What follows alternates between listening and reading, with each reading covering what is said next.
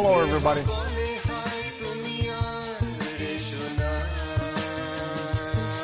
Hello, everybody. Welcome to the Unfilter Supporters Show. Good to have you here. And it's nice out. It is a warm, warm day here in the Pacific Northwest. Just me today, I think. Although you never know. Chase might actually show up. He's uh he has family in town of the mother-in-law in that type the variety. You know what I'm talking about. The mother-in-law situation. So we're giving him some room. We're going to let him navigate that situation as he needs to, my friends. If you understand what I'm saying, I think you do because you know what I'm saying. You know what I'm talking about? Mother in law. Anyways, that's okay because we got a big show today. This is going to be, uh, I, I definitely would recommend, and I'll try to remember to mention this when we get into the main show too, that uh, if you didn't catch episode 102 of the Unfilter Show, it would go really well with this show. It's not going to be required, especially for the supporter show section, but it would be my pro tip.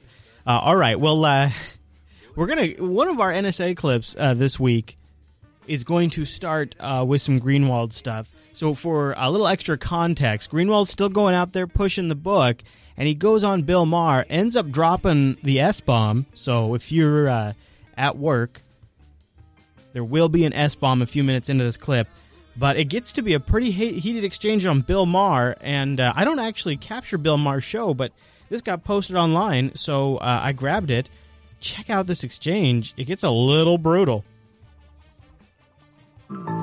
Now, before, before we lose time, I want to get to your book. This is a little awkward because you are both the guest and kind of the issue here. um, Makes it more fun that way. It does make it more fun. You are, but for whatever reason, you are, and always will be linked with Edward Snowden. Sure. Uh, When they write your biography, and I hope it's not for hundred years, it's going to say something Edward Snowden. I mean, you you are, you know, uh, the. It's what happens when you go around the world publishing the top thousands of top secret documents from the world's most powerful government. You tend to be linked with that activity. Right. okay. Thank you. Um, so, I, you know, I think most people have mixed feelings about this. On the one hand, we do want our government to be transparent. On the other hand, we do have real enemies who really do play soccer with people's heads. Uh, and I don't want that to happen to me. Uh, so I think we do uh, sympathize, and a lot of us think a lot of what Snowden did was, was great, and, and you're abetting him. But we also Uh-huh. think, um, well, if we are going to have someone who is going to, you know, be the one to take secret materials and disseminate it, um, why you? You weren't elected to that post. That seems to be what the question always comes down to. Right. Except there is this thing, the Constitution, that does say that there's a guaranteed a free press. And Well- the reason for that is because the founders knew, and I think everybody who pays minimal attention to any politics anywhere knows, that when people in power can uh, operate in the dark, inevitably they abuse that power. And so you need outside forces to bring light and transparency to what they're doing. And one of the ways you do that is through journalism and through guaranteeing a free press. That is its purpose, to provide a check on those who wield power. Let, let me read you. Okay. Yeah, okay. Sure, And I agree with that in theory. Yeah, all right. Let me read you uh, Michael Kinsley. His uh, he's got an answer to this. He says the Constitution is for everyone. There shouldn't be a special class of people called journalists with privileges like publishing secret government documents. Oh, yeah, I agree good. with that. I mean, the idea of journalism is that citizens can do that. That was what the free press was. It wasn't this class of people who work for large media outlets. It was a tool to let citizens work against the government, work against people in power through Now, this is where it's about to start heating up. Now, you know, kind of for context, I think you got to remember that Bill Maher is a huge Obama supporter. And I believe Bill Maher has been caught now in the situation where he kind of has to internally justify a lot of the crap that Obama has done. I think Maher i- isn't it in the millions or million that uh, Maher contributed to the Obama campaign. through the printing press, through all kinds of activity, and you're protected from that. There, let me just say this: the, if you look at what the biggest problem in government is, and you ask yourself, is the biggest problem that there's too much secrecy, or is the problem that there's too much transparency? I think everybody across the political spectrum would agree the problem is way too much secrecy and not enough transparency. Well, I don't, I, don't know. I I agree. I- well, certainly, certainly not everyone would agree with that. I mean, Rich, Richard Clarke was here. last yeah, the weekend. people who work in the government wouldn't agree with Whoa, that. whoa, whoa, whoa, Richard. Yeah, and Richard Clarke, who now makes money in the private industry, scaring people over cyber threats and terrorism. Clarke doesn't work in the. Well, he did for a long time. For a long time, and and he he was hardly the bad guy. Yeah, Well- well, I mean, there, there, there, there is a, a larger debate here. I mean, if if Snowden did release these documents, and we find out it does perform a service, but at the same time, he's still hiding in Russia. Okay, now I love this. So this guy, uh, he's just he's just going to immediately start pulling out the go-to anti-Snowden statements. He's hiding in Russia. He's hiding in Russia. God, this has got to be my favorite one out of all of them. My my favorite anti-Snowden jab is he's hiding in Russia. Not that the State Department revoked his passport while he was in transit. No, no, no, no, no. He's hiding in Russia. Not that he's been desperately seeking asylum anywhere else but Russia. No, no, no. He's hiding in Russia. I mean, it, it would be a different story if he came back and, and made his case and faced the music. That is total bullshit. Let me just I don't say think this. that's no, total let me bullshit say. Let me just. I don't why. think that's total why, bullshit Why at all. why? I don't think that's all, total why, bullshit why at all. would Edward Snowden want to come back to the United States, a country that has a systematic attack? why would he hide in Russia, He's not hiding. is- he has is- asylum. Daniel Okay. Ellsberg wrote an op-ed he's in not July Daniel of Ellsberg. 2013. And He's Daniel, not Daniel Ellsberg. Daniel Ellsberg said Edward Snowden is just like me, and he is right to flee the But- country because if he now came back, he devolved would not into get a fair trial. Now devolved into okay. a discussion about Snowden instead of about the issue. Well, that's What because, we Because he just did that. Snowden No, but we should I be agree, that's not discussing the the issue, and Right, he can the come back and make that case here on the You- show wait, and wait, anywhere wait, else. let His being in Russia doesn't stop let me just quote- But it doesn't help American interests either. Let me either. get back to the core issue, which, which is did he hurt us in a way that we can't forgive him for? Rich- Because of course Bill Maher is absolutely an expert on this topic. He's totally qualified to, to to to lead that conversation. That's the conversation Bill Maher should be having. Richard Clarke, who I do respect, I'm sorry. Uh, I'm not sorry. I'm proud that I respect Richard Clarke. He said President Obama appointed me to a five person group to review the entire issue around Snowden, and we had all the clearances in the world. And we looked at what he leaked. What Snowden revealed has helped the terrorists. This is not a theory. He revealed things that there was no reason to reveal and only helped people like Putin and the terrorists. Now, I don't know. I like that he throws in there. It helps Putin. That's that's the new go-to, right? Because you can't, you know, terrorism. That's scary, but terrorism and Putin. Whoa. Because I'm seems not on this five-person committee that saw things only he saw. There's no whistleblower where people in government don't say that. Daniel Ellsberg is considered a hero by everybody. You just said, you know, he's no Ellsberg. Go and look at what the Nixon administration said about Daniel Ellsberg in 1971 when he wasn't a hero. He's helping the Russians. He's probably a Russian hmm. spy. He's putting men and women in hmm. harm's way. People in the national security establishment, like Richard Clarke, even if they're well-intentioned, hate transparency. They want to work in secrecy. They say this in every instance But you have somebody such, you have, su- you have such to them. certainty. You are helping the you have, terrorists. you have such It's certainty. propaganda. No, but, but you have such certainty. And, That's because he's I- I informed. respect your position, but you have such certainty. How do you know that the information that he revealed Because did not? I'll- let me I'll- I'll finish. tell Let me finish. Did not cost American lives. How do you know that? Where, what American lives? Is there a single Well, piece of Richard evidence? Clarke and others are apparently looking at That- the information that's- and are objective from the and making the case. that they always read from. What Edward It- Snowden did is he can't came, be he, didn't, he didn't release a single document. He came to two of the most well-regarded newspapers in the world, and he said, "I am giving you this material, and I want you very carefully to vet it and only release that which is necessary to inform my fellow citizens about what their government is doing." We've had tens of thousands of documents for over a year, and a tiny percentage of those has been released at his insistence. The real criticism comes from people like WikiLeaks that says you haven't released enough. I have respect for that criticism. The criticism that we've released too much and there's all kinds of dead Americans all you around. This is just the- propaganda. I don't That's think it's necessarily propaganda. I mean, you haven't answered. Where the are the question. dead Americans? Do you, Who do you are know? they? Do you what, know what are their for a fact that there aren't? What, I mean, what are they? Who, you're making you know, the allegation. No, no. I'm telling you that you're you are so Whoa, whoa, you are so okay. certain. First you are of so all, if- certain. if and I wouldn't were- I wouldn't I wouldn't be that aggressive in my certainty. And I think we're going to see how it plays out. There there is an important If role. Let and if they- Let and if- you should There's an who they there's an are where they important are. role for whistleblowers in our society. Okay, and I will defend whistleblowers. Whistleblowers broke the VA scandal in Phoenix. If not for whistleblowers, we would not know how Or bad the problem- Ghraib or the lying And about there the is a- Vietnam there's an War. But, but or- you, I mean, there's an important role for you, you said what are their names? But they have responsibility too. I- If they were in the CIA, we wouldn't know Exactly. their names. That's I mean, why Oh, there's that's a convenient. Star on the wall there. They're not going to issue a press release. Oh, I I never mean, knew who so they we're were just to supposed to begin- take the, No, no, no. The government's But word. are we supposed to take your word? countries- Are we supposed to take your word? right, okay, Are all right. dead? Are we supposed to All take I your think word? you should have evidence for All right, okay. accusations you want to make. Okay, all right, it's time for go. Flip a District. There you go. So there you go. And I think too. I think uh, to Greenwald's point, uh, if there had been lives that were uh, claimed as a result of uh, the uh, Snowden reporting, don't you think they would be doing everything they could to either leak that or draw attention to that at least, so that way they could quantify the damage that's been done? When we, I mean, think about it. Think about how the government behaves when that kind of thing happens. Uh, speaking of how the government behaves, here's one I didn't. Uh, well, actually, you know what? It's election season. Totally kind of expected this. Everyone made nice for an event at the White House. The president joking that House Speaker Boehner is one of his favorite golfing buddies. You've got criticized a couple of times for playing the game of golf. I'll note that the list of people who criticized you did not include Speaker Boehner. Uh, it's the only thing that doesn't criticize me then.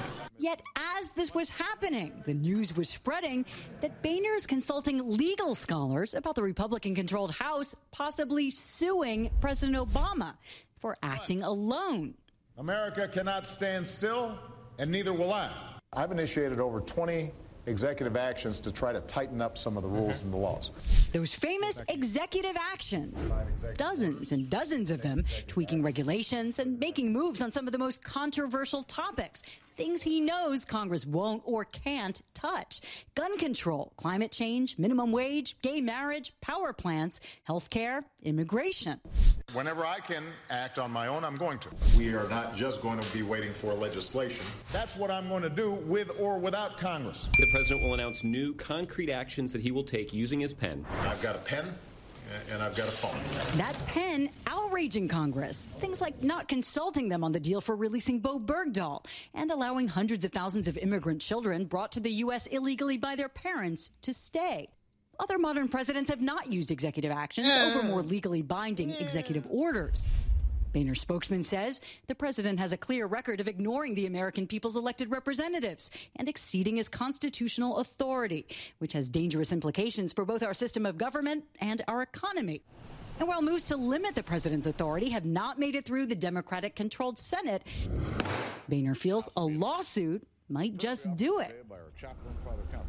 The White House hasn't responded to this specifically, but they've repeatedly slammed Congress for failing to act on issues that affect the American people. Now, if this plan were deemed feasible and House leadership agreed to it, this would mean the legislative branch suing the executive branch for taking away some of its power and leaving it to the judicial branch to decide it all. So what I find to be interesting about that is obviously this is a little bit of a game of politics, uh, and but it could be one of those strategies that really blows up in Boehner's face because what's the White House's response going to be to this? Look at them not getting any work done again. Look at them. They're not, once again, they're not taking care of the American people. They're playing politics just like they did with the shutdown. And why did I have to go out there and take all this action and do these things they're going after me for? Because they're so ineffective. And here's another example of them being ineffective. So they're going to have to be really careful how they manage this particular strategy because it could very easily be spun around in their face. Uh, all right, something a little military action happened in Syria. You know, we've been so focused on Iraq, which I think is a little bit, or Iraq, sorry, which is a little bit of a disservice because these things are so closely tied together. That's why I think it's pretty fascinating that we just got an announcement that Israel took a strike in Syria this past week. Now, some breaking news for you. The Israeli military has confirmed that they have launched airstrikes and have hit nine targets in Syria, and these targets include military headquarters. In a statement that we've just received, the Israeli military said that direct hits were confirmed. The airstrikes were in response to a cross border attack that left an Israeli teenager dead. Now, the statement goes on to say yesterday's attack was an unprovoked act of aggression against Israel and a direct direct continuation to recent attacks that occurred in the area. It said that Israel will not tolerate any attempt to breach Israel's sovereignty and will act in order to safeguard the civilians of the state of Israel. We'll continue to monitor this breaking news for you and bring you more as and when we get it. Hmm. Yes, we will continue, won't we? Okay, so let's see. Uh, before we get to our topic de jour, gosh, we got a couple of things we really got to take care of. Um, I'm going to save that. Why don't we start out uh, and we'll circle in. This is a little U.S. specific. Uh, the whole IRS scandal be going down, getting heated. Outrage tonight involving the IRS, claiming to have lost thousands of crucial documents. Lawmakers asking, how can the taxman be let off the hook for losing documents while ordinary taxpayers would never get away with that? ABC's Jeff Zeleny on the case tonight. The IRS commissioner on the hot seat today. admitting his agency lost two years of emails from its biggest scandal in decades. Why? Because of a computer crash. You asked taxpayers to hang on to seven years of their personal tax information in case, in case they're ever audited, and you can't keep six months worth of employee emails? Congress is demanding those emails to help explain why the IRS targeted Tea Party groups but the commissioner says they're gone. The actual hard drive, after it was determined that it was dysfunctional, was recycled and destroyed in the normal oh. process. Congress today not buying it. This is being misleading again. I don't I don't believe you. That's the first time anybody has said that you do not believe me. I'm actually I don't believe you. That's fine. For the commissioner, it was a long day. It's all about trust, and nobody trusts the IRS right now. This is amazingly awful. This is the most corrupt and deceitful IRS in history. We caught up with him after the hearing. If an American taxpayer used the excuse that, you know, my hard drive is lost, my receipts are gone, what would the IRS say? If the American taxpayer said, my hard drive's gone, but I can give you other information, the IRS would work with them. Yet another black eye for the IRS. Jeff Zeleny, ABC News, Capitol Hill. Oh, man. That program, although it may be attractive, is really a trap. Oh, I see. Thank you, Richard. Oh, that IRS scandal is just getting funnier and funnier to watch. Uh, all right, we got to get scared. Got to scare the American people. We're getting closer to our topic. This time, it's about Al Qaeda building bombs. terror warning we have heard about tonight. ABC News has learned of signs that terrorists in Syria and Yemen are trying to create explosives that can be smuggled onto a plane as everyday oh, items. They hope passengers with U.S. passports will be carrying them. ABC's senior justice correspondent Pierre Thomas tells us what he is learning now. Interesting little uh, thing I've noticed cropped up in a batch of clips. If you pay attention I don't actually know if any of them made it into the cuts that I have, but definitely some are some of them are in the overtime folder in the supporters BitTorrent sync. Um, they're referring to Americans that go to Syria and then come back as just passports. There is a hundred. There is a, currently a hundred passports in Syria fighting, and they're concerned about some of them coming back, and they have those passports under monitoring. Uh, so it's interesting that, uh, and this is I've noticed it in ABC the most, and it's interesting that right here Diane just kind of slipped that little bit in. They hope passengers with U.S. passports will be carrying them. ABC's senior justice correspondent Pierre Thomas tells us what he is learning now. terror threat. Intelligence sources tell ABC News in lawless parts of war torn Syria, Al Qaeda affiliated terrorists from around the world are now joining forces, trying to build bombs that are virtually undetectable to airport security. One official now calls Syria the new university for terrorism training and bomb making. Which official? Sources say the radicals are trying to create non metallic bombs that could be hidden in everyday objects. Which sources?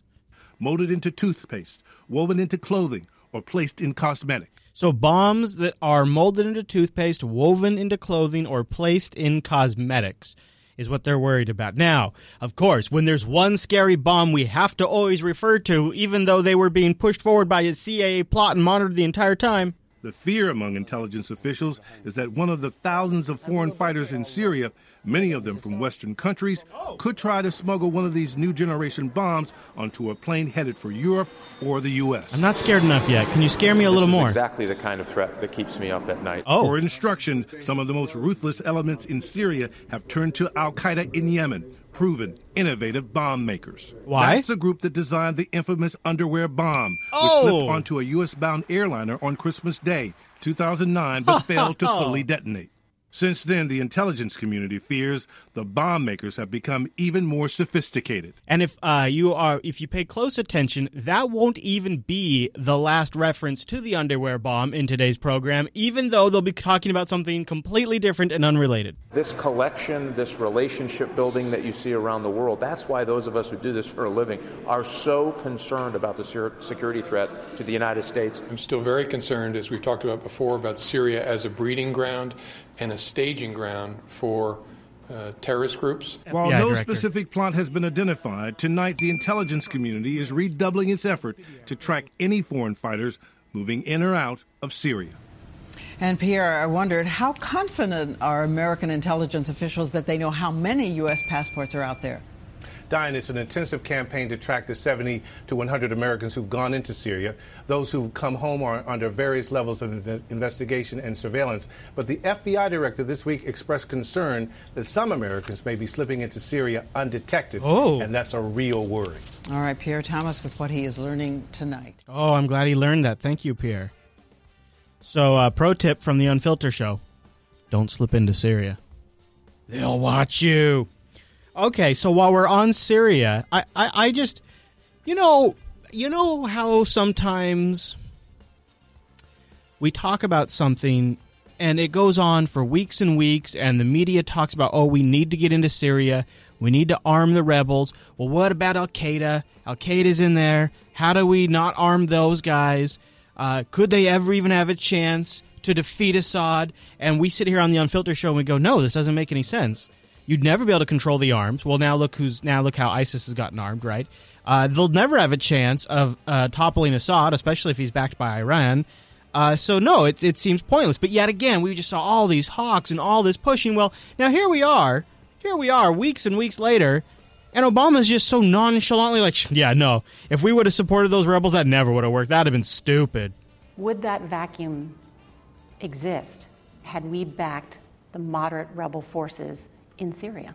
Uh, yes. I, I think the, this notion that somehow there was this ready made moderate uh, Syrian force that was able to defeat uh, Assad uh, is simply not true. Uh, Oh. And, uh, you know, we have spent a lot of time trying to work with a moderate uh, opposition in Syria. Um, but uh, as I said yesterday, uh, when you get farmers and dentists and uh, folks who have never fought before going up against a ruthless opposition in Assad, uh, the notion that they were in a position suddenly uh, to overturn uh, you know, not only Assad, but also ruthless, uh, highly trained jihadists, uh, if we just sent a, few arms, is a fantasy. And I think it's very important for you know, the American people, Uh, but maybe more importantly, Washington and the, the press corps understand that. No, wait, wait a minute here. okay, so did you catch what Obama just said? The notion that we were going to be able to. What? Well, then why do we have so many CIA over there? Why do we have contractors over there? Why are we sending them guns right now? I see. This is why I I'm so glad I'm not running the country because to me that just doesn't make any sense. Seems like you're saying one thing and doing another thing, and he seemed pretty earnest. I gotta say. Uh, all right. So we got one more one more thing. Then we're going to come back to Obama. Then we're going to get to our main topic. This one is something we've been promising we're going to get to. We're going to cover it also in the show. This is just a little more mainstream poppy take on it. So for those of you uh, listening to the supporter show, you're going to be able to compare and contrast more mainstream news coverage, which is going to be this clip, versus something like from Democracy Now, where you get more information, but the production's a lot different. Not that it's incredible on this one, but there's you'll be able to compare and contrast and see what I'm saying. In another big story today, a federal court ordered the release of a top secret Justice Department memo that cleared the Obama administration to kill an American living overseas. Anwar al Awlaki was born in New Mexico, but he lived in Yemen and preached violence against America on behalf of Al Qaeda. His sermons inspired the Fort Hood gunmen and others. Oh, really? Here's Bob Orr. Huh. By July 2010, U.S. intelligence had concluded that Anwar al Awlaki, a U.S. born Islamic cleric, was plotting attacks for Al Qaeda in the Arabian Peninsula. The U.S. government secretly made plans to kill Awlaki, and the Justice Department delivered this memo giving the Pentagon and the CIA legal authority to carry out the hit. Al Awlaki is a leader of AQAP, whose activities in Yemen pose a continued and imminent threat of violence to United States persons and interests. The memo went on to explain that Awlaki, who was born in New Mexico, was aligned with Al Qaeda and his capture was not feasible. Even though he was an American citizen, he was a legal target. We do not believe that Al Awlaki's U.S. citizenship imposes constitutional limitations that would preclude the contemplated lethal action. Oh. Awlaki's teachings had inspired the Fort Hood gunman. Yeah, of course. And Awlaki had played a direct role in putting the underwear bomber aboard a flight bound for Detroit. Oh, the underwear bomber. The memo warned AQAP and Awlaki were working on more plots. That person is engaged in continual planning and direction of attacks. So Justice Department lawyers concluded killing Awlaki would not deprive him of his constitutional rights. Oh, I love that. Use of lethal force would not violate the Fourth Amendment. Of course not. About 14 months after that memo green-lighted the strike, Awlaki was killed by CIA drones in Yemen. Another American, Samir Khan, who was traveling with Awlaki at the time, was also killed. But Scott, the government says Khan was not deliberately targeted. The Fourth Amendment, of course, Whoa. prohibiting unreasonable search and seizure. Yes, Bob, thanks, thank Scott. you very much. So, uh, by the way, that uh, unintended uh, target, ah, yeah, he was a kid. and also, we also droned his son, but we didn't mention that in the report. Oh, excuse us. Did we leave that out? Yeah, his son was 16. excuse me. Oh, his son wasn't related to terrorism at all? Oh, well, that would take that would take another 20 seconds to explain to the to the American citizens, so we better just cut that. Yeah, uh, you got to wonder if maybe they one of the reasons they droned him is because they couldn't build the case.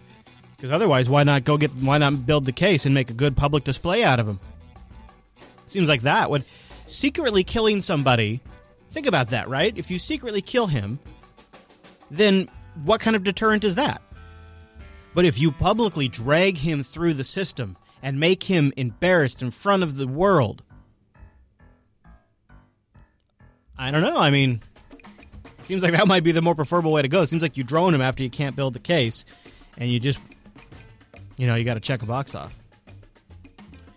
All right, so let's uh, let's get closer to uh, the situation in Iraq. Here's an interview that uh, I believe this is back to Nora talking with Obama about troops on the ground in Iraq. Let's listen to the president first. Remember, this is what makes this so fascinating. He made his name. This is like a meta, I was actually. against the Iraq War Meta to begin with, and I'm going to get us out of Iraq as soon as possible. Now the president of the United States saying U.S. military personnel going back in, but he adds an important but. I think we always have to guard against mission creep. Uh, so let me repeat uh, what I've said in the past. Uh, uh, American combat troops are not going to be fighting in Iraq again. I don't question, Olivier, the president's commitment to that last sentence at all. Combat troops not going to be fighting. But you send in advisors, you don't know what happens next. You don't, and the president may as well have been answering Nancy Pelosi, the Democratic House Minority Leader, who came out even before the president had spoken and said, "Look, this is the kind of deployment, deployment that has a way of swelling, of, of getting beyond your control. Um, I need a timetable or a timeline. I need precise goals." She was pretty critical uh, of this plan. Right, the Democrats are nervous, Jackie, and the Republicans see an opening to criticize the president more and more and more. Listen to them in recent days, they, they- not only questioning him on Iraq, but now they seem to have this broader idea that this president is suddenly soft on terrorism. The spread of terrorism Oh! uh, has uh, has increased exponentially under this president's leadership. President Obama has always been a reluctant commander in chief. The President of the United States goes for fundraising and golfing. Oh, shit. And now is fiddling while Iraq burns. Oh! Sharp criticism of the president, but do they really want to go well beyond what the president wants to do? The president doesn't trust Maliki, doesn't want to put U.S. troops in any big combat role in Iraq again. Is that what the Republicans are saying? Uh, troops or airstrikes? What are they looking for? I mean, if you're talking about John McCain, yes. uh, but I think one of the interesting things about this is that, I mean, you remember during the campaign, um, it, it, Obama's foreign policy was something that a lot of Republicans couldn't touch. He had just gotten Osama bin Laden. We don't need to hear what they think. Because they're a bunch of idiots. All right. Moving right along. I want to start breaking a few things down, and uh, there is something. Let's see here. This is going to be a little long. But I'm not even a fan of Chris Hayes, actually, to tell you the truth. In fact, I had a little bit of a personal conflict about including this. I want to see if I, I boy, you know, since you guys, see if I have the uh, video version of this for you.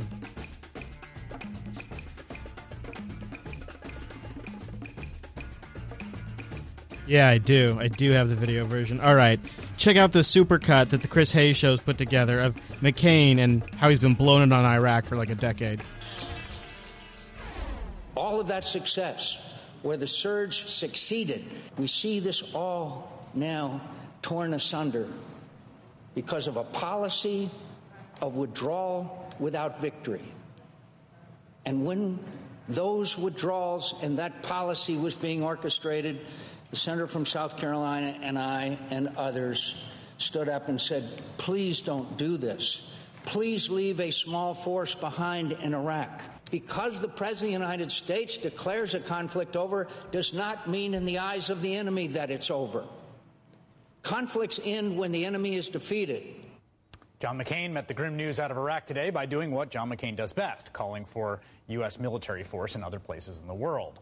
If only the president had listened to John McCain and prolonged the U.S. military in- intervention in Iraq.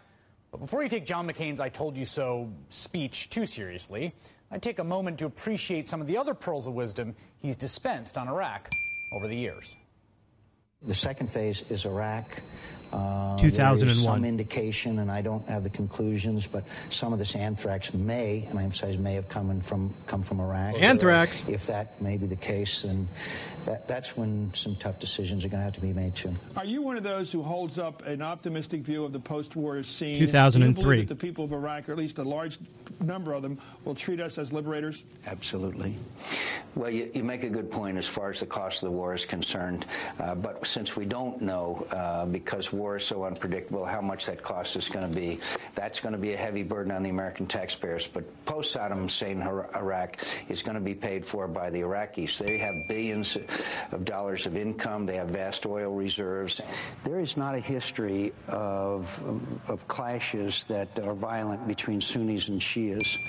Uh, so I think they can probably get along. We're going to win this victory. Tragically, we will lose American lives, but it will be brief. We're going to find out massive evidence of weapons of mass destruction, and we're going to find uh, the incredible brutalities that this uh, that this dictator has inflicted upon the Iraqi people. And so I think he's going to be justified. I'm confident that he will be justified. I am confident that all those things that you predict are going to come true, and a lot of people uh, that have been laying out the, the case against this are going to be very embarrassed.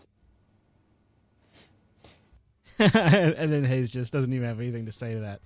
Uh, the clip goes on to uh, sort of uh, burn burn McCain and and everybody who's I mean really they just been blown it. Those clips go back all the way to 2001. Basically a month after uh, 9/11, they've been blowing it on uh, on Iraq. All right, one more mashup, and then we're going to get on to the main show. The Sunday talk shows in in uh, 90 seconds. This is a little thing that Politico put together, kind of handy. a lot of groups out there that probably have more advanced, immediate plans directed against the United States that we have to be in, on uh, constant guard for.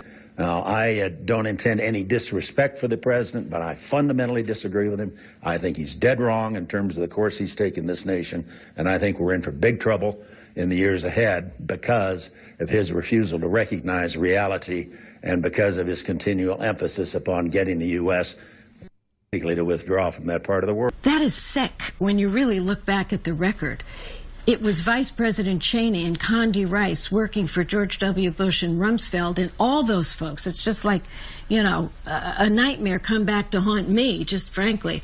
Look at Libya. We went into Libya and we got rid of that terrible Gaddafi. Now it's a jihadist wonderland over there. There's jihadists everywhere. If we were to get rid of Assad, it would be a jihadist wonderland in Syria. It's now a jihadist wonderland in Iraq, precisely because we got over involved, not because we had too little involvement, but too much involvement. I believe you can work with anybody. The challenge has been Harry Reid. Let me give you an example. There's more than 240 bills that have passed the House that haven't been brought up inside the Senate. If you want to know the problem and the frustration with Washington, the Senate.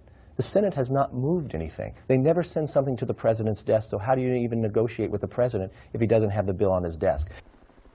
Hmm, that was fun, wasn't it?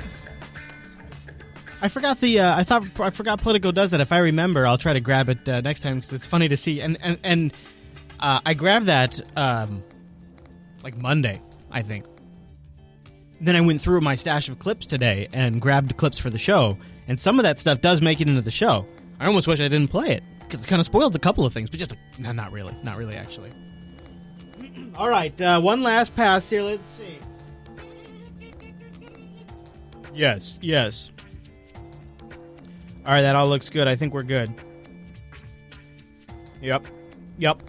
All right, I put the uh, I put the video version of the McCain montage in the uh, supporter sync if you guys want to grab that. And the Bill Maher one, too, which got a little heated, didn't it? Heyo. All right. Very good. Very good. I know. Yeah, I know. Like, how many of those? Halliburton. Hey, everybody, Halliburton.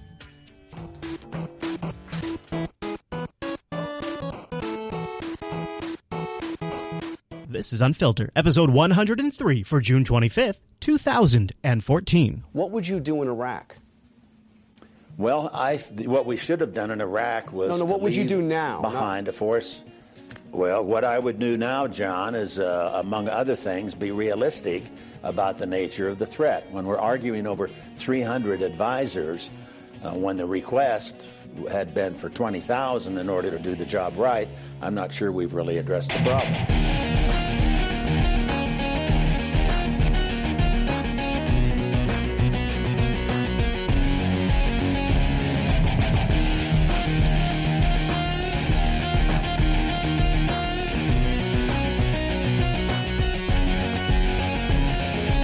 Welcome to Unfilter, episode 103 of Jupiter Broadcasting's weekly show that's distracting you from all of that TV you really shouldn't be watching. My name is Chris, and Mr. Chase is off this week for a family event, but uh, no, never fear. We have a lot of good stuff in this week's episode. In fact, I want to say this is almost a part two of last week's episode, episode 102 of the Unfilter Show. Back in Iraq, we dove into the situation as it's rapidly developing and the U.S.'s ever increasing involvement in Iraq.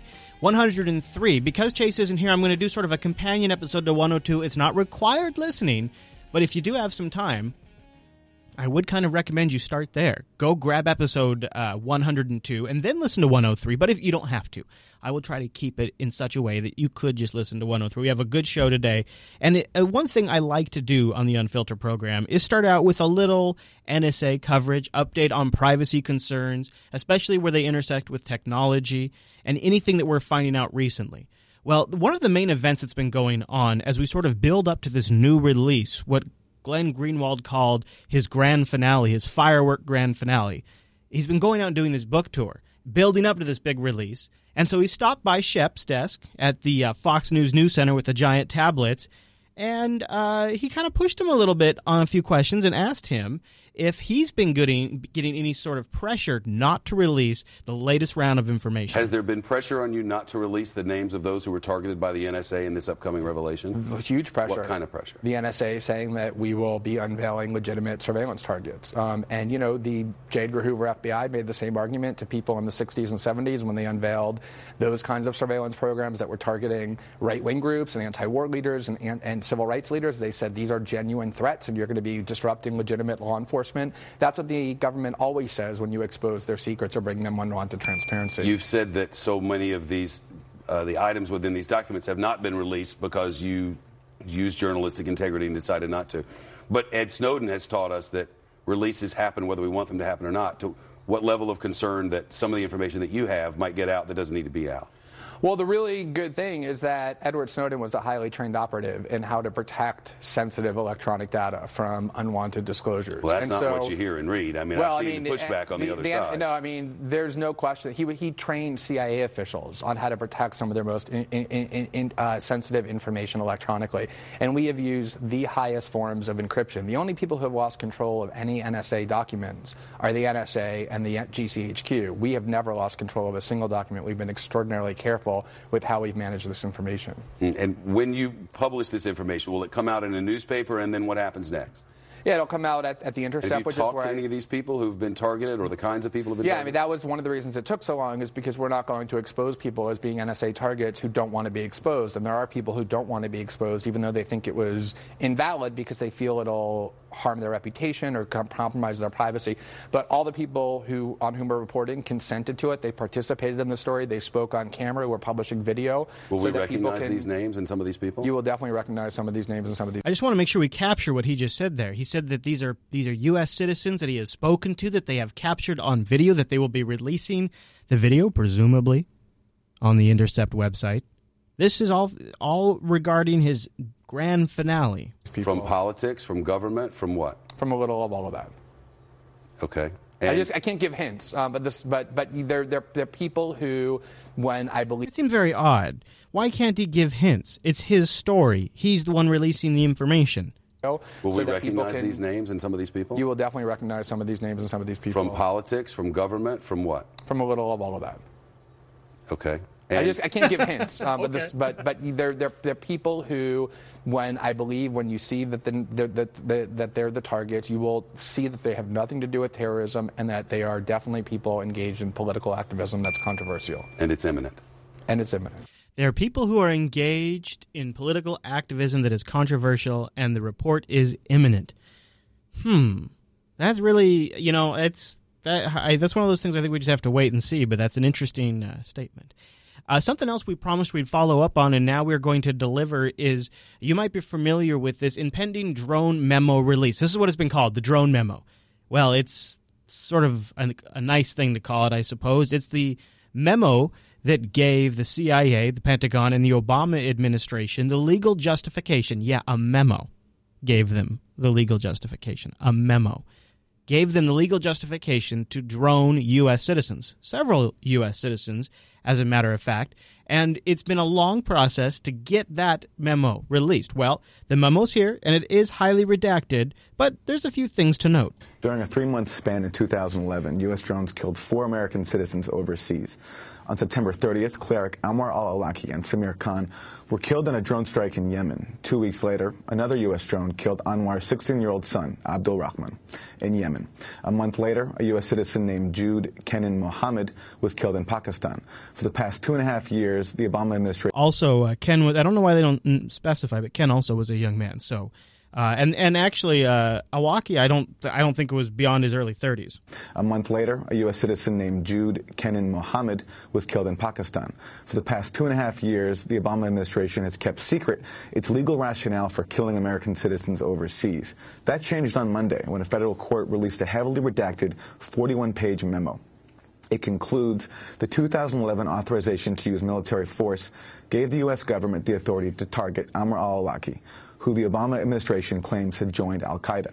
The Justice Department memo states, quote, we believe the AUMF's authority to use lethal force abroad also may apply in appropriate circumstances to, to a U.S. citizen who is part of the forces of an enemy.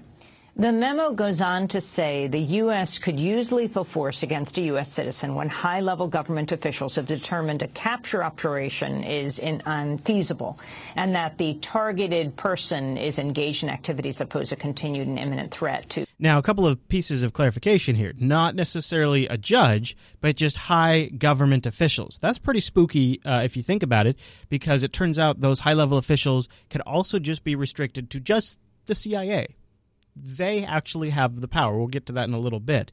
Uh, and I think that's critical to underscore. And the other thing that you absolutely have to keep in mind is they have changed the definition of imminent.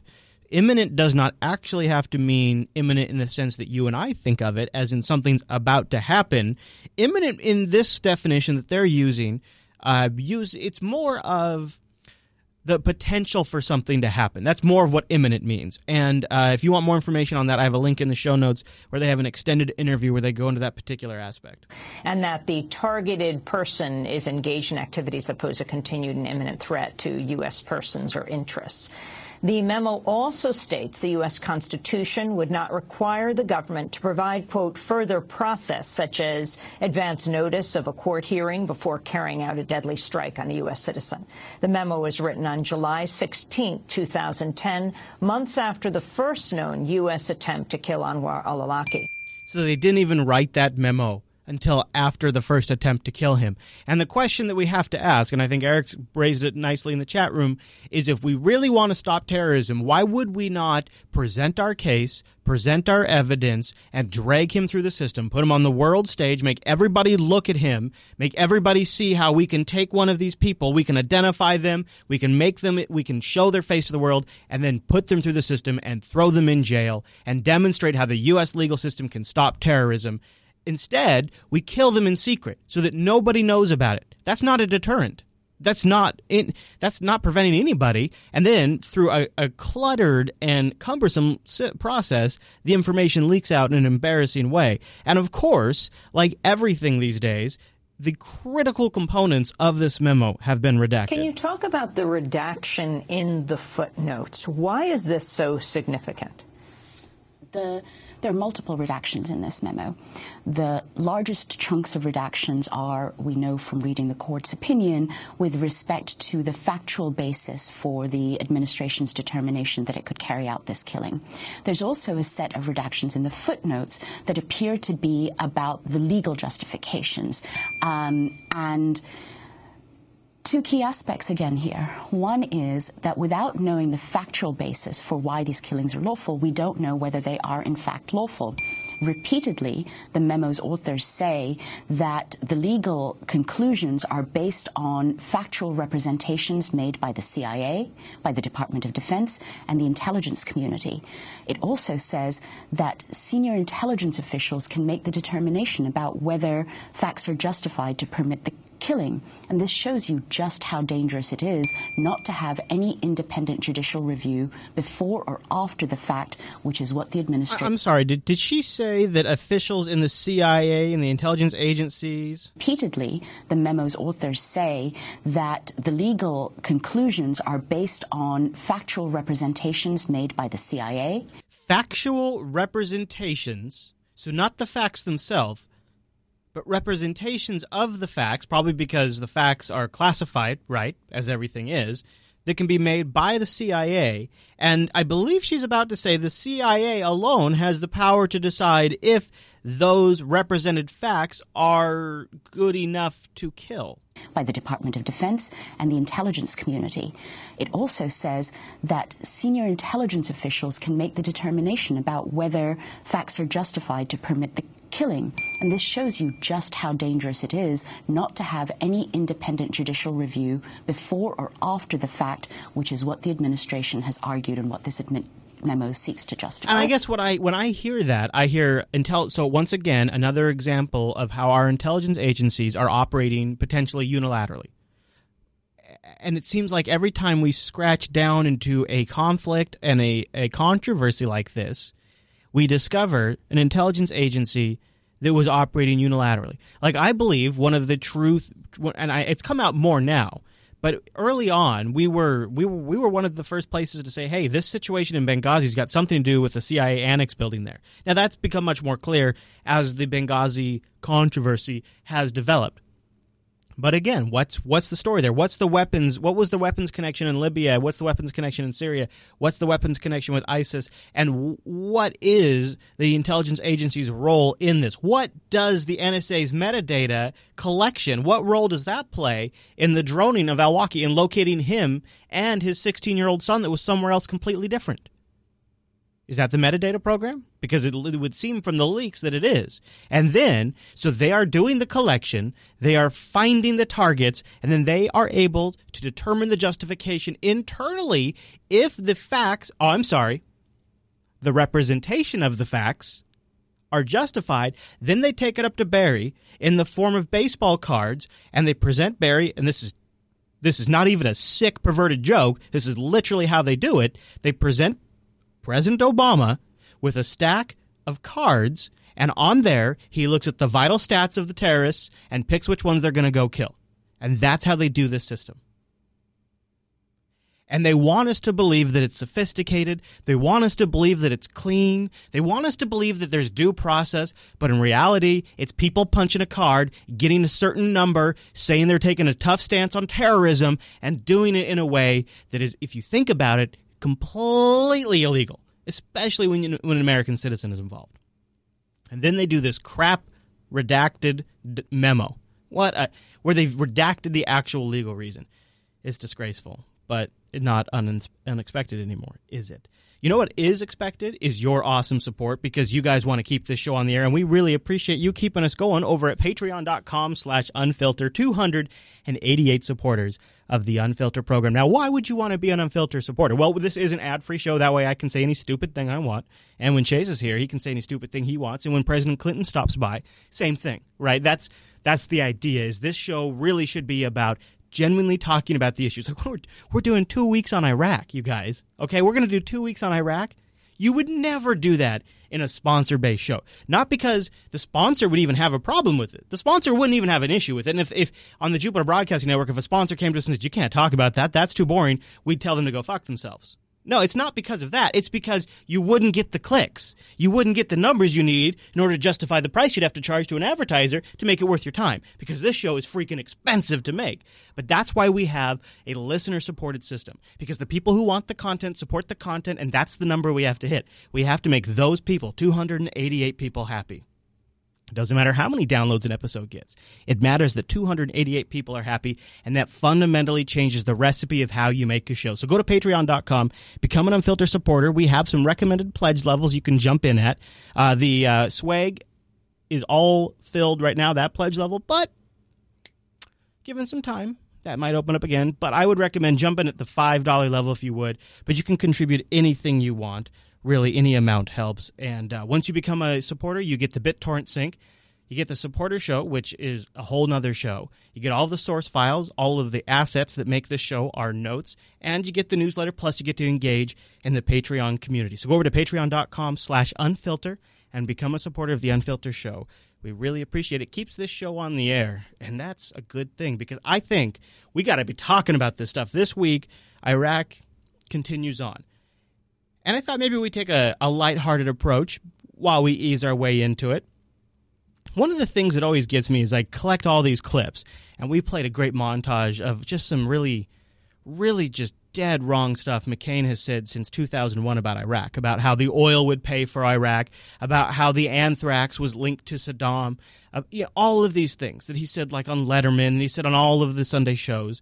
And it was a really good example of, you know, how he's kind of bumbled that up and what really gets me though is the press never seems to call him on any of this stuff. He comes on all of their shows on their air, as they call it. This is this is how in the business they refer to as yeah, McCain was just on our air saying, and you always wonder like, do they do they believe what McCain is saying? Are they part of the scam, or are they just up there being prostitutes? Well, we have a hot mic that gives us a little insight. Uh, Chuck Todd, right? That's his name, and uh, I can't Hayes is the other guy's name.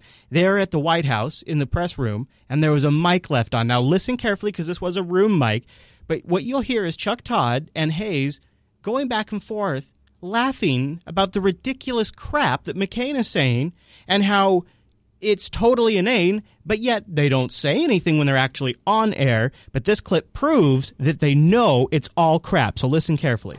Uh, anybody check John McCain to be okay now that David Petraeus came out against him? I know. I, mean, he was I got to think like McCain must have had heart palpitations when he wait, wait, David Petraeus said what?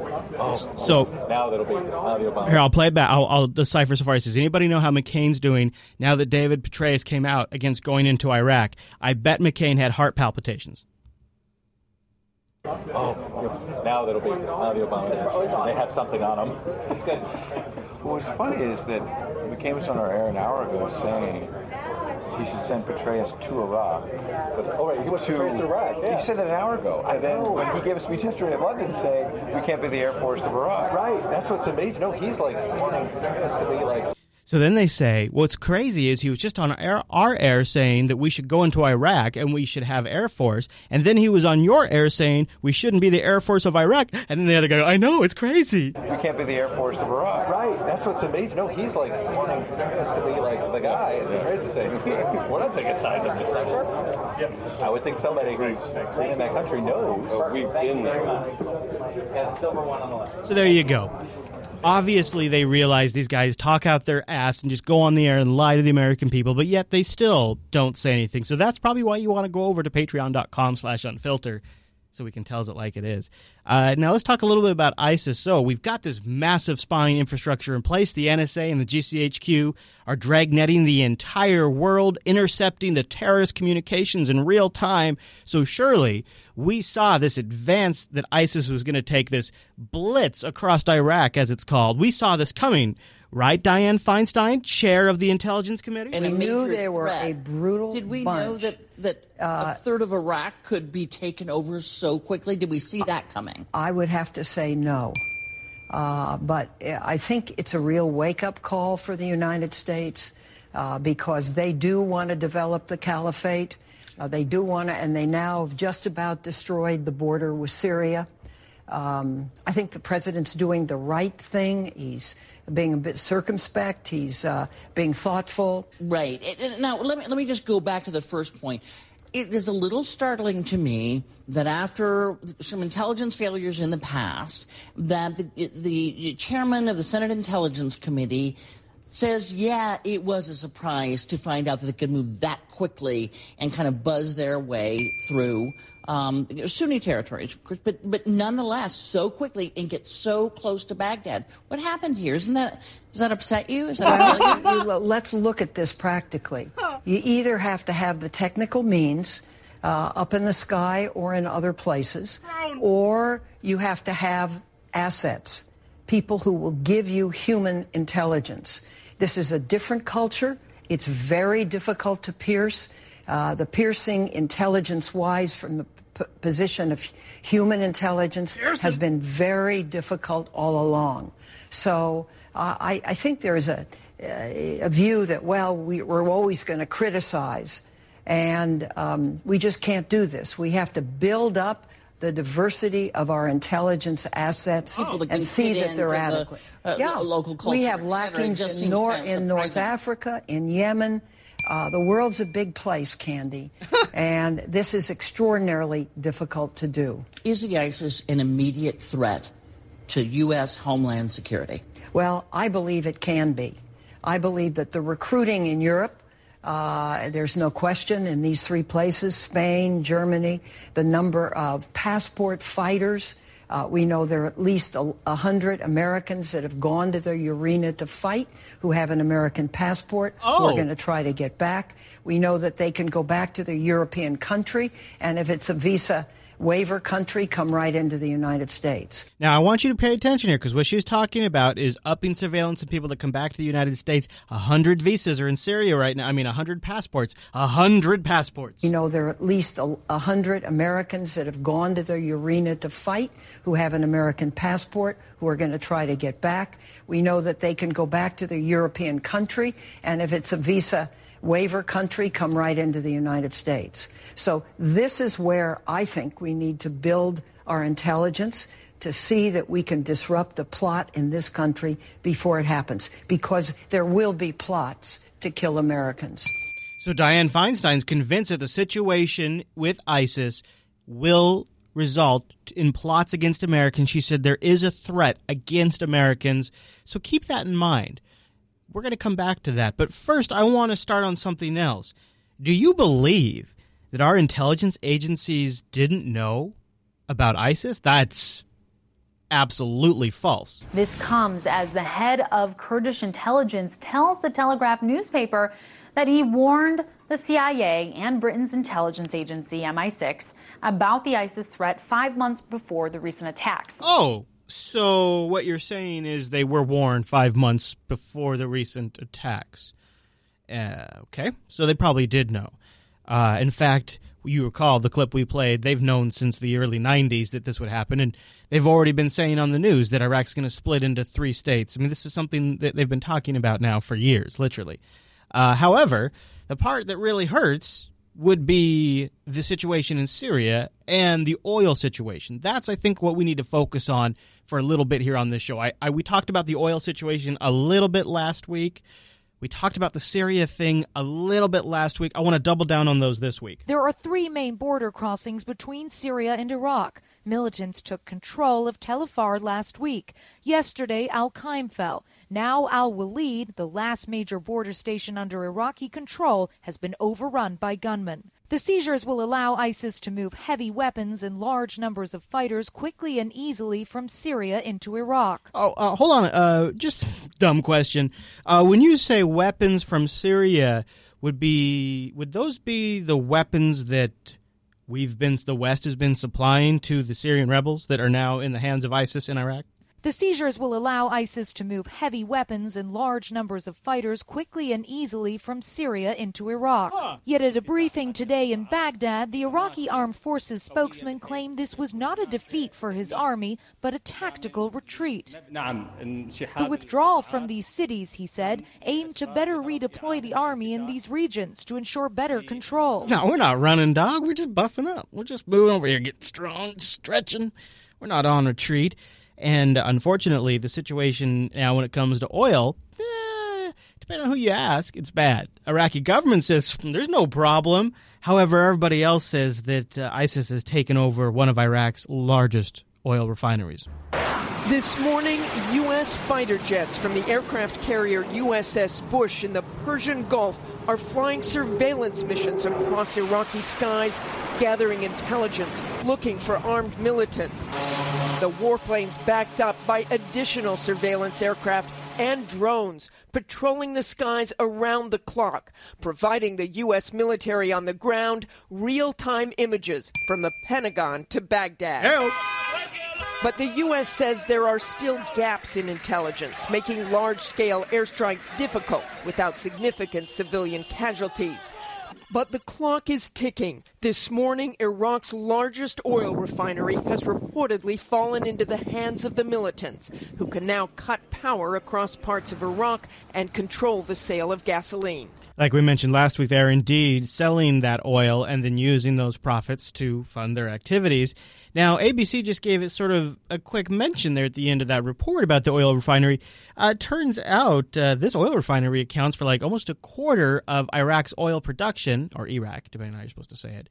And Iraq's economy is essentially 95% oil. So this is kind of a big deal. Here's why it's important. Well, Baiji accounts for more than a quarter of Iraq's entire refining capacity. The facility processes about 300,000 barrels a day, supplying petrol stations nationwide as well as power plants. Battles over the Baiji refinery have already led to petrol rationing, but its seizure could mean massive queues at gas stations and lengthy electricity outages. Yeah, so now we're starting to talk about oil prices because, well, I mean, this is a serious point. Uh, and of course, it just turns out the sectarian violence happens to be right along where a lot of the pipelines are. Isn't that interesting how that happens?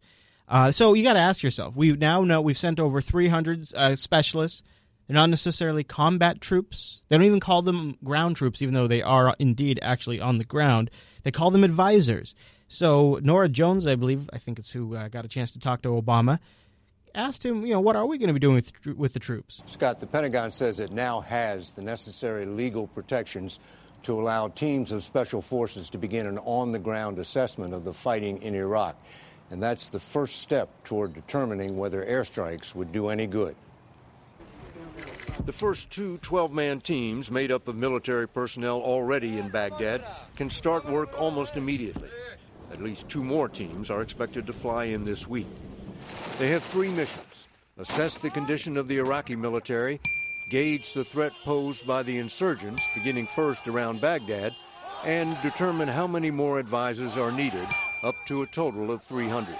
If the advisors can identify insurgent targets worth hitting without causing civilian casualties, airstrikes could be launched from an aircraft carrier in the Persian Gulf. Oh, good. That's great. So one of the things we've been hearing a lot is let's do airstrikes, let's do airstrikes. And the Obama administration hasn't said, no, we're not doing airstrikes. That's crazy. What they've said is, we don't know who we want to hit. Now, the Iraq government has even requested that the U.S. do airstrikes. So we've kind of gotten the green light, but we don't know who we want to hit. Well, guess what?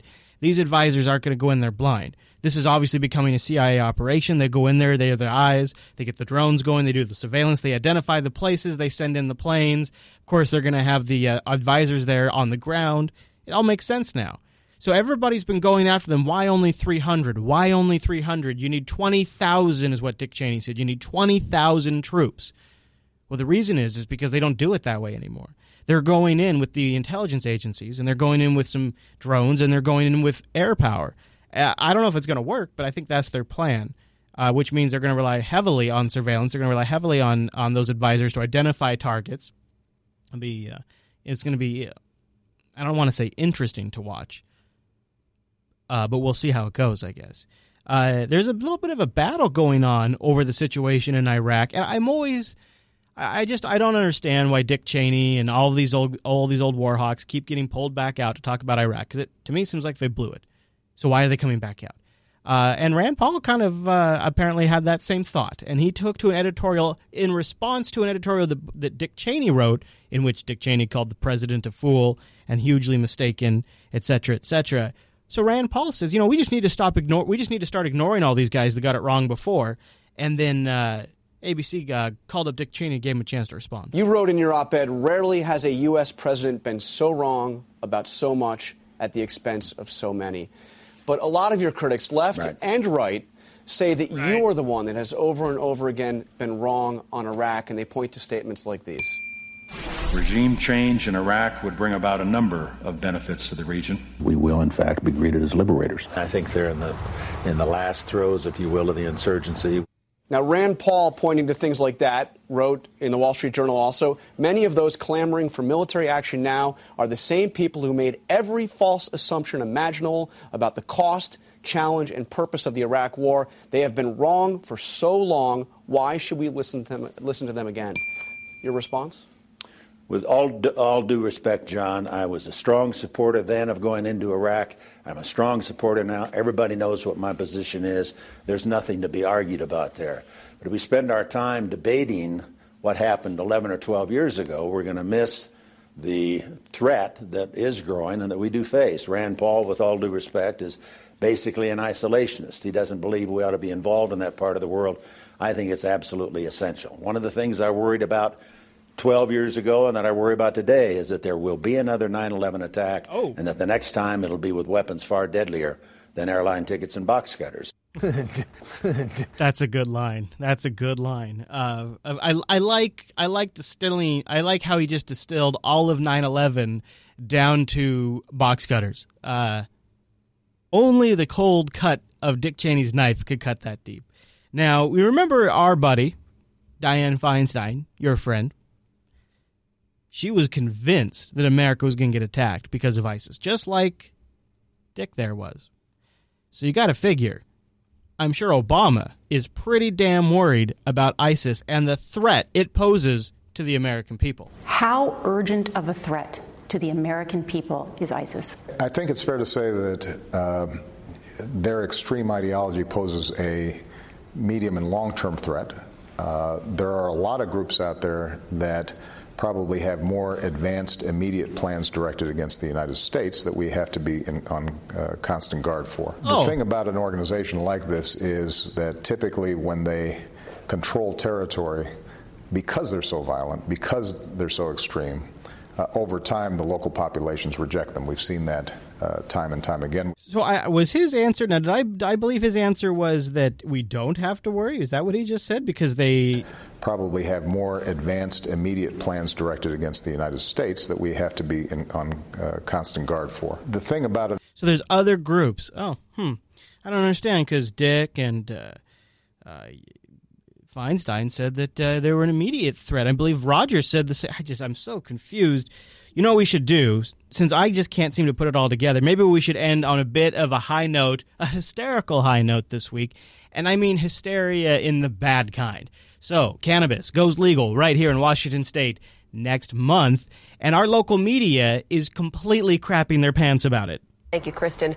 Her father allegedly gave her hash oil to make pot brownies that she took to school. Now, the 16 year old Puyallup girl has been placed under house arrest at her sister's home.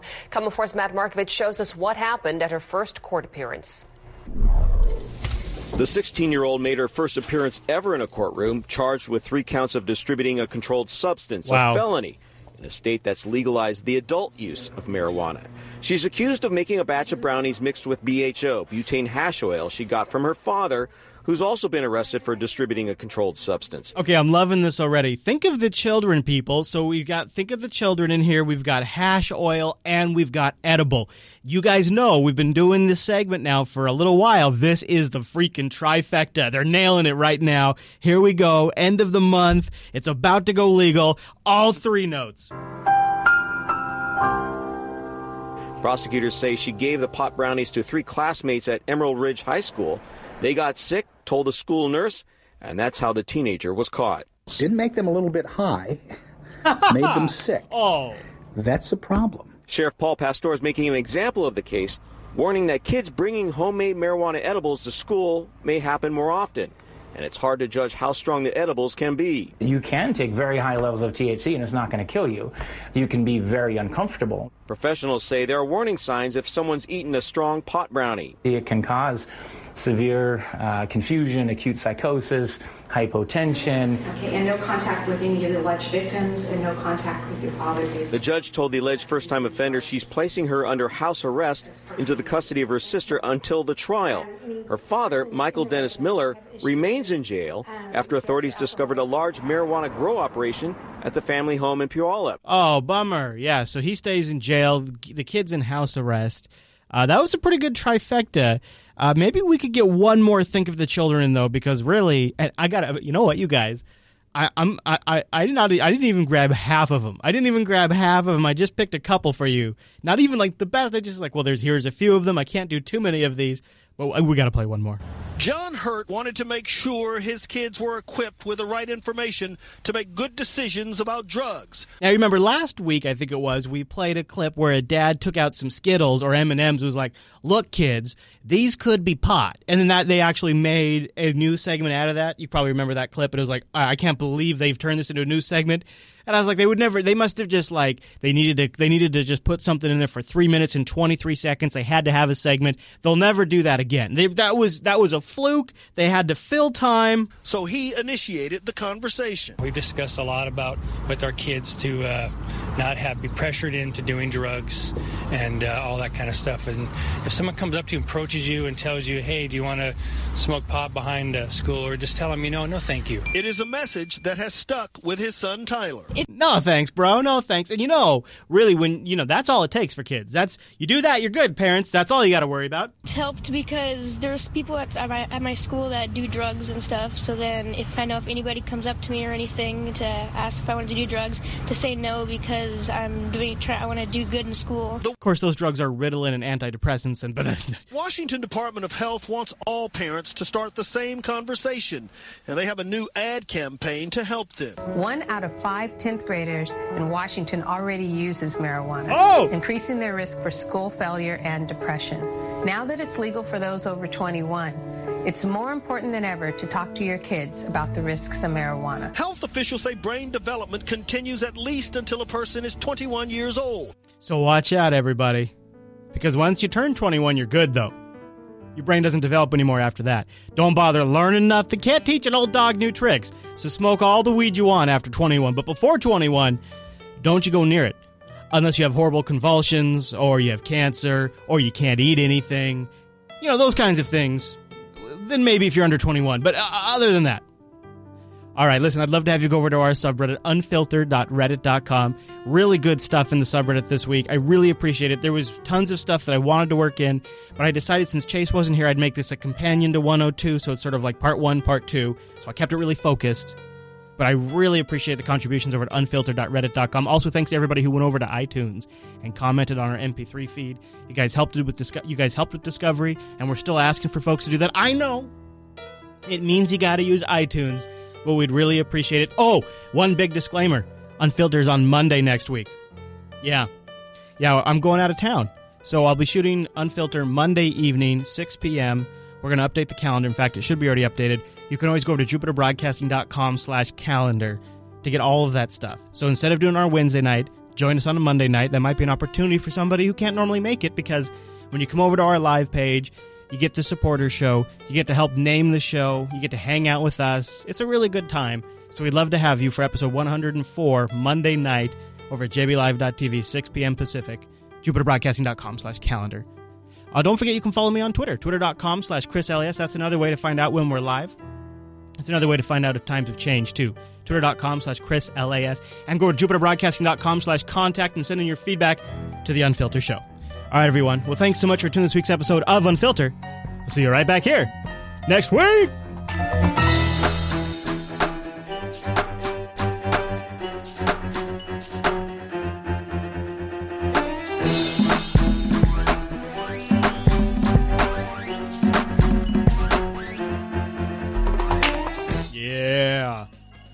If you want more show, Tech Talk today. We had our Google I/O live stream. Mumble Room joined me, and we covered Google I/O, all the announcements, Android L, all that stuff. That's out. It was a two-hour episode, but you can get like one concentrated dose on everything that Google announced at I/O. Uh, JBTitles.com. Let's go boat. JBTitles.com. JBTitles.com. Back in Iraq 2, up at the top, uh, Cheney's Essential Iraq. Uh, Cheney Reaction, Cheney Reaction, kind of like Chain Reaction. Cheney Iraq Reaction. No, it's no good. Shortest Unfilter to Eva. Yeah, it was 40 minutes, yeah. Uh, it's not, you know, that might be close, but uh, it goes when you have uh, half of the commentary gone, it's going to go quicker, right? And uh, I decided to keep it tight so that way I can make it home on time and keep it focused to make this part do. Uh, back in Iraq 2, back in Iraq 2. JBTitles.com, JBTitles.com, JBTitles.com. Yeah, that Google I/O protester was something. All right, I think we'll go with back in Iraq. I like it. I'm going to go with Dick Cheney though for the art. I think it's so simple and straightforward that it just makes a lot of sense. You know what I mean? Wow, you know what's interesting about this episode is I didn't have my my notes up, my doc up at all. This whole episode is just all off the top of my head which is not totally uncommon for a show, but it's uncommon for Unfiltered. Quite uncommon. But it's actually one of the nice things about keeping it focused is I just kind of speak from stuff that I already know. I mean, not that I don't normally, but it's like sometimes I'm trying to get the names or I'm trying to get the dates, and it's just easy to have the notes. But uh, this week it worked out where I was able to just focus on. It's you know I needed a little less to have to worry about, so it worked out really well and it wasn't a problem. Uh, Oh, really, Eric? Oh, that's uh, Ick in the chat room says that one of the protesters is being evicted from her home by a Google executive. Oh. And then later, there was a protester who was protesting their uh, Boston Dynamics killer robots. Kind of heavy. A little heavy. You should give up smoking. Yeah. Cigarettes are very bad for your chest. Mr. Osato believes in a healthy chest. You know what that means. It's time to get out of here. So I think we're going with back in Iraq too. Oh yeah. Thanks, you guys. Thanks for joining me today. Uh, now uh, join us Monday next week for the Unfilter show. I'm gonna get out of here. I'm going out of town during on Wednesday. TechSNAP tomorrow. Thanks, everybody. See you next week.